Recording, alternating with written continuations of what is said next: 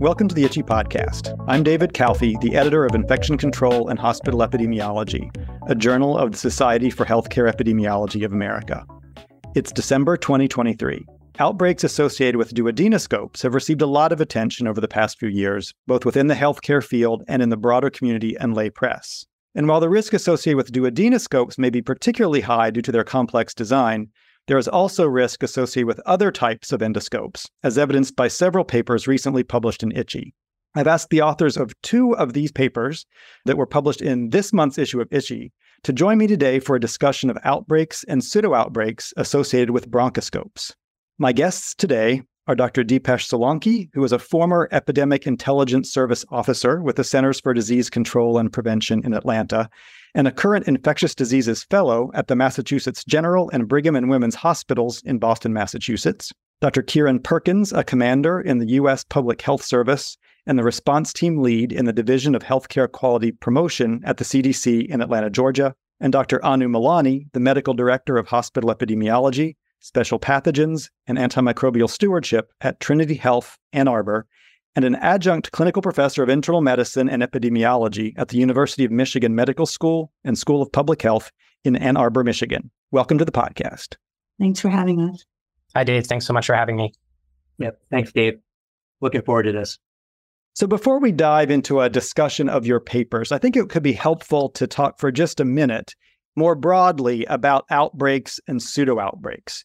So, what is meant by those two terms? I'm happy to take a stab at this. So, in general terms, an outbreak is typically defined as a cluster of infections that are associated either by time, place, type, or exposure that is occurring at a higher rate than expected. And the definition for pseudo outbreak, distinguishing that from outbreak, is typically a similar cluster of situations that might have similar associations, but the outcome is not necessarily an overt infection, but rather colonization or asymptomatic presence of a given pathogen.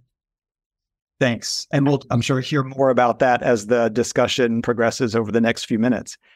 So, the importance of identifying preventing outbreaks is fairly obvious. It allows us to avoid involvement of additional people, thereby minimizing morbidity and mortality and resource utilization. But why is it important to identify and prevent pseudo outbreaks, which by definition aren't really associated with patient infections or bad patient outcomes? So, patients involved in pseudo outbreaks, specifically referring to the definition of pseudo outbreak as sort of detection of asymptomatic colonization, identifying and preventing these pseudo outbreaks are still important because even though patients may only be colonized, the presence of such pathogens would indicate transmission of disease. And so, in the case of sort of bronchoscope associated outbreaks, could represent transmission of potentially infectious pathogens through equipment contamination or lapses in IPC standard practices. And if these issues are not addressed, those same breakdowns can lead to ongoing transmission with the same or another pathogen that could ultimately manifest as a true symptomatic infection. Sometimes I guess these pseudo outbreaks are don't actually touch the patient, but they can be due to contamination of a specimen in the laboratory.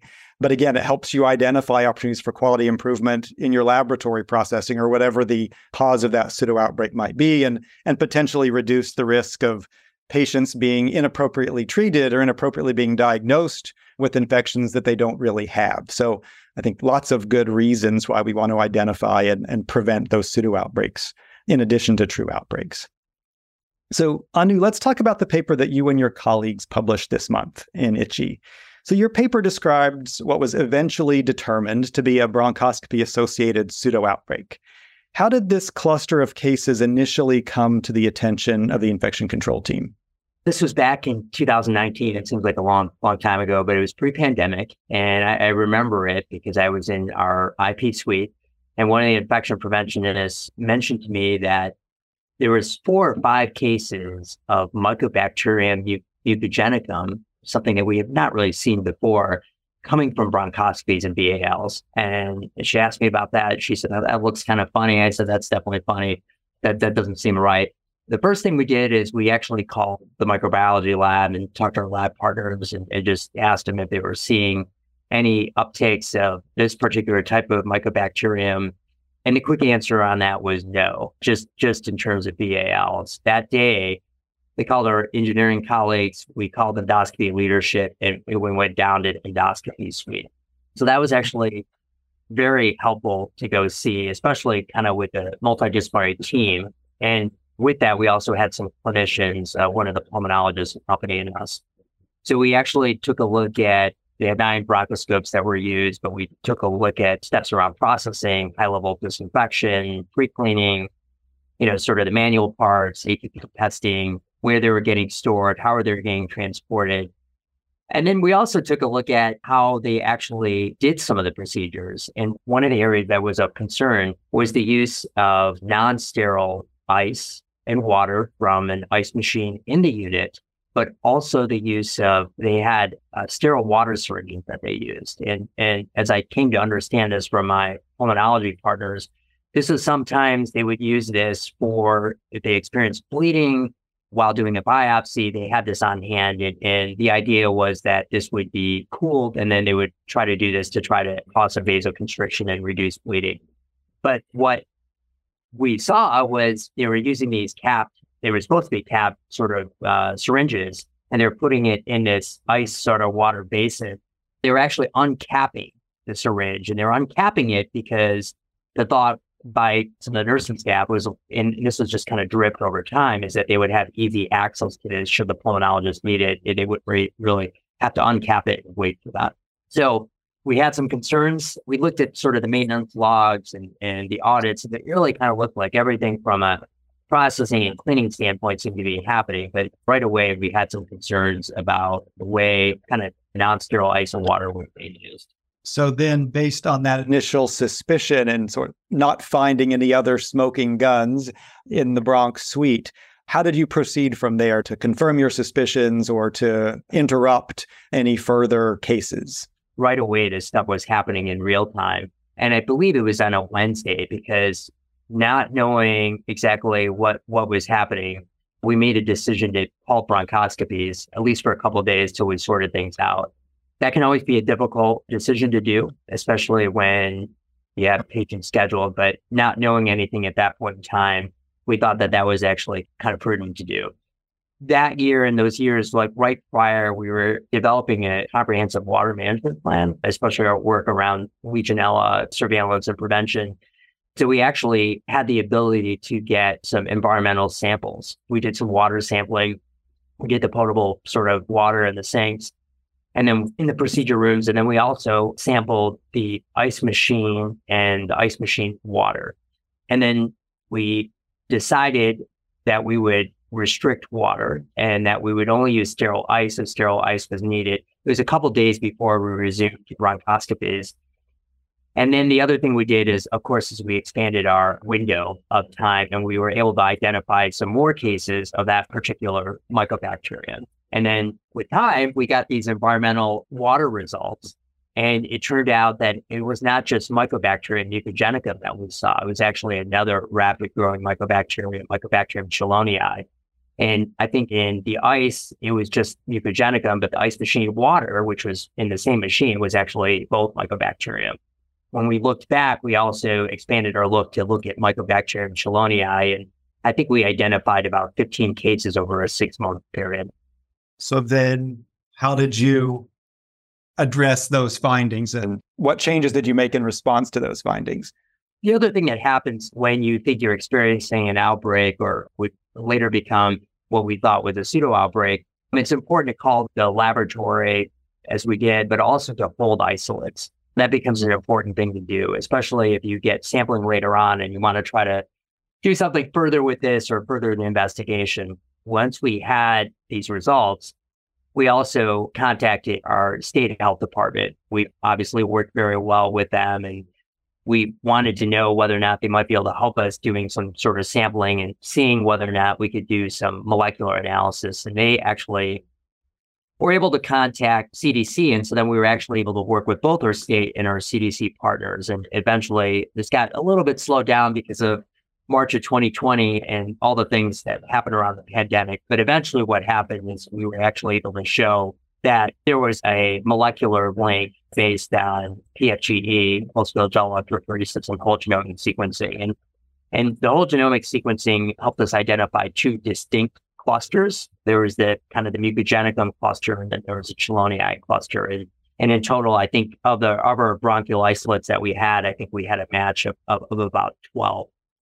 So that was one piece of that, and that happened with time. But what we did for immediate sort of mitigation risk um, is we put point of use filters in our procedure sites. The ice machine, obviously, the ice machine was put out of commission. That was deep cleaned and that was out for a bit. And we had kind of adapt, went to sterile ice for some time when sterile ice we really needed. But when the ice machine came back, the ice machines have a standard five micron filter, and that's kind of for sediment and things like that. And then we also put a bacterial filter, which is a 0.2 micron. We put that on the ice machine. And then in terms of if sterile saline or sterile water was needed, there are many different ways to cool that down. One way was to just put the bottle in the fridge and then to pre-fill syringe bottles and then take them out when you need them. The other approaches are maybe putting the syringe in a Ziploc bag and putting that in some sort of cooling mechanism. We worked with our pulmonology partners on that, and there was some drift, as I mentioned initially, about feeling the need to have these sort of syringes for everybody. And clearly there's some drift on that. So I think we re-educated, really thought about where this was needed and and tried to preserve the sterility of, of those sort of syringes. The other piece of this is initially it wasn't clear to us that these cultures, you know, were not true pathogens. These are just probably colonizers and or colonizers that happened really at the time that samples were being taken. Another strong component of this is patient outreach and involving your risk department and crafting a letter and letting people know. And as you can imagine, try to explain this. It can be hard for patients to understand, but we're lucky that we really had engaged pulmonologists and we were able to talk to these patients and, and let them know that we're going to kind of closely follow them and make sure that they don't have any evidence of infection. And we were able to follow these patients for some time, I think probably at least a year before we published our, uh, our experiences. Congratulations on the great investigative work and a successful intervention. I think you gave us a lot of great information, particularly about the importance of multidisciplinary collaboration on things like this and engaging everybody involved in the process.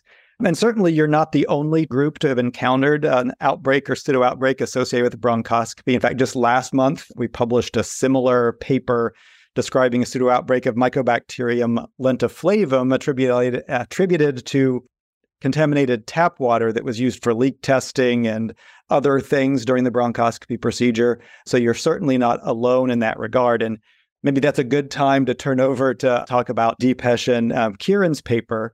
You both have substantial experience with outbreak investigation through your work at CDC. And before we talk specifically about your experience with bronchoscope related events, I think Many of us would be interested to hear about the CDC consultation service for healthcare associated infection outbreaks and how CDC comes to be involved in these investigations. Yeah, I'm happy to answer that, Dave. So, in the Division of Healthcare Quality Promotion at CDC, we're actually available 24 7 to assist our partners in investigation of these healthcare outbreaks and infection control breaches. And in the US, as Anu had pointed out, our local and state health departments are really some of our most critical frontline public health workers. And so we really rely on their skills and expertise to provide that immediate response to healthcare facilities and providers who are dealing with these healthcare outbreaks. In 2023, CDC is very fortunate that we're able to fund these healthcare associated infection programs in all 50 uh, state health departments as well as a number of local health departments in US territories.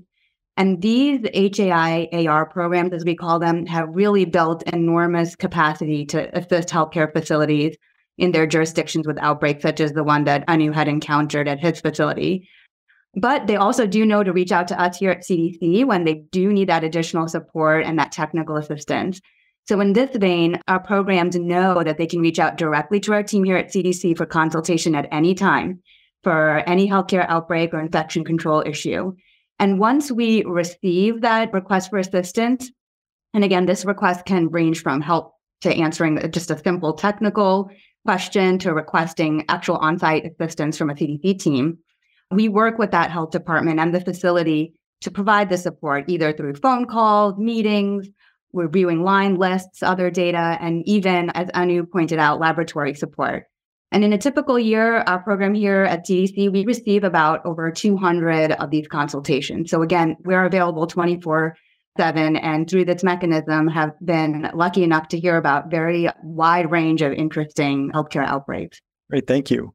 And perhaps very relevant to the topic of today's discussion, in this month's issue of ICHE, both the two of you as well as your, some of your colleagues published a summary of the findings from the CDC involved investigations of bronchoscope associated outbreaks or pseudo outbreaks. So, what was the particular impetus for writing this paper and summarizing those data? Yeah, thanks, Dave. So, at the time leading up to when we began this study, we at CDC were receiving a lot of consults regarding bronchoscope related outbreaks and pseudo outbreaks. And so we wanted to better understand some common themes across these investigations and concerns potentially leading to transmission of the pathogens involved to better inform prevention and response strategies through writing this paper or when beginning this study, we sought to answer sort of a few major questions. One was, what was the volume of bronchoscope related investigations that we were consulted on since 2014 and identified and sort of what common associations between those investigations were identified? And then kind of branching off of that, so what were the other major features of these investigations based on what we had available from our database, including the microbiology, the epidemiology, routes of transmission, response or mitigation measures? And then what particularly was shared across these investigations in terms of sort of the relative frequency of the common themes that popped up? How common were they across these various investigations? So it was a summary and analysis of the data that you had collected during those investigations. Exactly. So, what did you learn from all those data you've been collecting over the years, which I think went from 2014 through September of 2022? So, the way we sort of approach trying to answer those questions is like you said, Dave, we we looked at all the investigations related to bronchoscopy within our consultation database between July of 2014 and September 30th, 2022. And for each of those investigations, we reviewed what was documented and systematically abstracted on a variety of variables, including epi characteristics, any and all possible sources of transmission that emerged from the investigation, and any interventions that were deployed during the outbreak. And so, kind of going back to our initial discussion about the definition of pseudo outbreak and outbreak, for the definition of an outbreak, we used sort of a slightly different definition that kind of influenced what we interpreted as a pseudo outbreak in particular. So, we sort of focused the definition of outbreak as sort of a transmission based definition. And so, in our study, we defined outbreak as a cluster of cases involving bronchoscopy where a pathogen was cultured from a patient sample and was responsible for either colonization or clinical infection in the patient. So, that is to say, the patient was truly harboring the bug in, in question, whether or not it was act- they were actually symptomatic from it. We also considered outbreaks scenarios where a pathogen might have been cultured from a bronchoscope that was used on multiple patients, but no patient colonization or infection was necessarily identified. And then in contrast, we define pseudo outbreaks as any cluster of cases where a pathogen was cultured from a patient sample, but the pathogen was believed to not have been introduced during specimen handling or processing. So, representing scenarios where there wasn't active transmission of a given pathogen from patient to patient. So, in terms of what we found, we identified 26 investigations during that study period. Three were scenarios where bronchoscope reprocessing gaps were identified, but they weren't associated with isolation of any particular pathogen. Four were pseudo outbreaks based on that definition that I had mentioned, and then 19 were outbreaks. The median size of the outbreaks that we or pseudo outbreaks we found was about six patients, but the range was quite broad from two to 31. Bacteria were the most commonly identified in just over three quarters of investigations. Fungi were the next common broad group of organisms in less than a quarter. And then viruses made up the vast minority and was found just in one investigation with adenovirus. And not surprisingly, within bacteria, NTMs were the most common pathogen identified. And just over 50% of all the patients we looked at across these investigations had, had NTM infection or colonization. And then that was followed by environmental gram negative bacilli as the second most common group of bacteria. In terms of common transmission routes that emerged, bronchoscope contamination due to bronchoscope reprocessing gaps was the most common, followed by exposure to non sterile water, ice, or saline products. And uh, a little over a quarter of these investigations had more than one potential transmission route identified. So, just sort of highlighting that there are multiple things going on often that are leading to transmission in outbreaks like this. And then, in terms of some interventions that we found, just to give a few examples of some common ones that were identified adjustments to the scope reprocessing policies and practices. So, utilizing sterile over tap water for pre cleaning, for example, or as Anu was mentioning, sort of adjusting the or examining the water quality and adding filters or, or things in place during the in the scope reprocessing areas themselves. And then another theme is sort of stopping the use of any multi use medication vials or pre filling any sample collection tubes ahead of time. So, essentially, any practices that might be sort of broad and not be specific to a particular procedure. And so, having the potential to affect multiple patients. Other interventions were returning any damaged or contaminated bronchoscopes to the manufacturer, of course, and then from a systems perspective, retraining staff on proper bronchoscope reprocessing procedures and implementation or optimization of quality control practices. That's, I think, a really useful description and gives us a better sense of the big picture of, of how these things have been happening across the United States, at least. Are there any limitations from your investigation that we should all be aware of as we read it or hear you talk about it? Yeah, and I'm happy to answer this one, Dave, because I think the limitations that are specific to this paper and this analysis are just generally applicable to, I think, any review that we do of our consultations here at CDC. As I mentioned, we do over 200 consultations a year, but that really represents the tip of the iceberg of probably the outbreaks that are happening across healthcare facilities spanning the country. So the consults that we receive here at CDC for requests for assistance are primarily the records we keep are for tracking purposes. So, in other words, we're keeping a record of these investigations to make sure that we're providing the appropriate and adequate amount of technical assistance to our partners and that we're having follow up with our HAIAR programs at the health department. So, to reiterate, our record keeping system's primary purpose is not for analyses. They're really to keep track of our responses. And so, not all the data fields uh, that we have are complete. They're not necessarily systematically collected across all consultations and investigations. But I will say, that being said, our database does include a very rich source of information on outbreak investigations and these infection control breaches that we do hear about.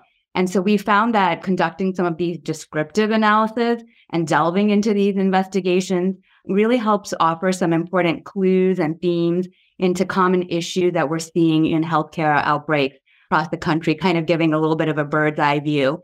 And we found, as Dipesh mentioned, that this can really help us inform and target some of our prevention efforts, whether through education, issuing guidance, or consideration to the healthcare community those are some limitations, but despite that, I think we were able to walk away with some really important lessons learned. Totally. To your point about being the tip of the iceberg, I ran across an FDA safety communication from June of 2021, and they reported that between July 2015 and January of 2021, which is a shorter time period than your database, but during that five and a half year period or so, they had received 867 medical device reports related to infections or device contamination associated with flexible bronchoscopes. And I suspect that that also is pretty much a tip of the iceberg kind of phenomenon, because I suspect that many people wouldn't think to report those to the FDA, even though perhaps probably we should be, but I'm sure that doesn't always happen. But interestingly, they also found many of the same types of gaps that you found in yours in terms of things like device reprocessing, maintenance, and mechanical issues as well. So I think more collaborate or um, corroboration of your findings and Anu's personal experience. So it seems like there's a lot to learn from both of your papers and from the discussion we've had so far. And first of all, I think it's apparent that we all need to be cognizant of the risk of bronchoscope related infections and pseudo outbreaks or pseudo infections. But more specifically, are there things that we should be doing to identify these events if or when they occur in our facilities? It sounds like, Anu, you were able to pick yours up fairly quickly, although in retrospect, there have been earlier cases that maybe didn't trigger detection. So, what should we be doing differently to find these cases and these outbreaks? One thing is, and this is always tricky, are there resources around surveillance, especially around sort of microbiologic cultures? You know, there's a lot of apps on the infection prevention departments. There's a lot of things going on. We're respiratory season. I know we're dealing with all kinds of things along that front. But that being said, is we actually, in many of those, probably don't come towards CDC unless there's surveillance that's done. How is that done? I think you've heard from both Dipesh and Kiran in, in our experience that rapidly mycobacteria are a very common cause of this. That's something that we do do surveillance on. At least, you know, we look at positive AFB cultures from procedures. It comes into our infection prevention department. We're not looking at those on a daily basis, but whether you look at those on a weekly or biweekly basis, that can be helpful. I think I would advocate for one thing around that is definitely you have to do some sort of surveillance. And the other thing that goes along with tracking is also going out to areas and talking about these issues. And I'm talking that one that it happen exist and sort of, I think you've heard from both the patient Kiran, you, you heard an emphasis on understanding the procedures and how they're done and how the processing is done and, and making sure that quality uh, control, maintenance logs, all those things are things are happening the way that they should be happening according to manufacturing instructions. But like with anything, you get drift and you need constant sort of auditing and education and making sure that the, that indeed are happening. And of course, our goal isn't just to detect those events when they happen, but as you point out, to actually prevent them from happening so that there's nothing to detect. And I think we've heard from all of you about a lot of the important things that we should be doing from the prevention standpoint. And I think that's a great kind of segue into our closing question. So at the end of each episode of the podcast, we ask each participant to give our listeners a concrete recommendation of something they can do in the very near term, today or this week, to make their individual healthcare facilities safer. So, with that in mind, my question for the three of you today is what is one thing that we should all be doing to better assess, or perhaps more importantly, even better reduce the risk of bronchoscopy related infections or pseudo outbreaks in our facilities. And maybe I'll ask Anu, you to chime in first. There's a lot of things that can be said about this, but I guess if I were to say one, prevention of pseudo outbreaks and outbreaks related to bronchoscopies, it, it's multidisciplinary. Let's take a field trip. Let's call you know our engineering friends. Let's call our endoscopy folks and let them know, hey, we want to kind of come down and just sort of see the processes. Understand exactly how our bronchoscopes being cleaned. What are the steps? How is high level disinfection happening? Are things happening that the way that they're sort of detailed are according to manufacturing instructions? or the logs there? And then secondly, around that is actually talk to your pulmonologists who are going to be down there and understand you've heard a lot about these are waterborne and how does water exposure happen. And you heard our experience with an ice machine on the unit with things that we could have done differently. But that's actually not too uncommon, actually, when you see these outbreaks and pseudo outbreaks. So I would really try to take a better understanding of how those products are being used. And it actually can vary by pulmonologist, by institution, by where your training occurred. And sometimes different individuals are doing different things. And even the nurses will tell you that. But if you take a field trip and it can be actually a fun field trip because it's good to get out of, it's kind of, you know, maybe out of the day to day regular IP stuff. I think that that could be very informative. And also talking about our experiences and clearly all the wealth of the data that both Dipesh and Kiran reported.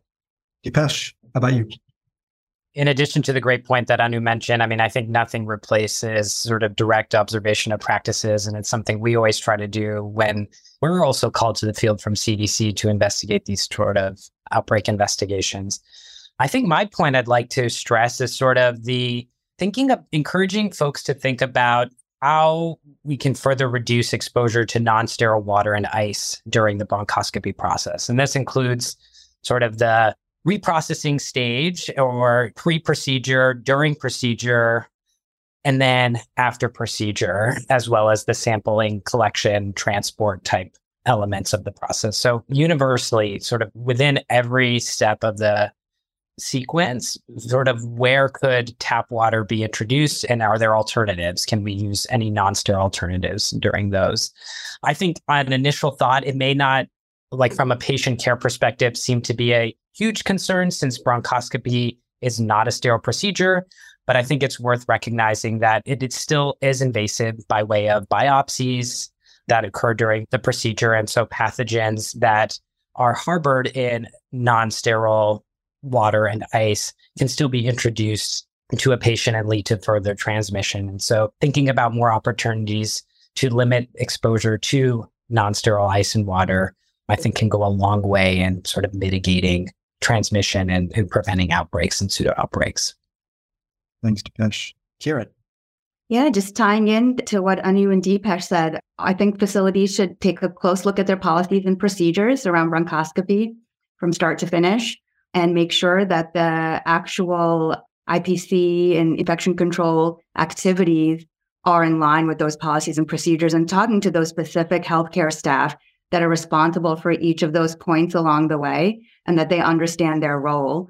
I totally agree with talking to your pulmonologist. Ask those very specific questions. They all have their specific nuanced ways of performing their bronchoscopies that you may not even be aware of.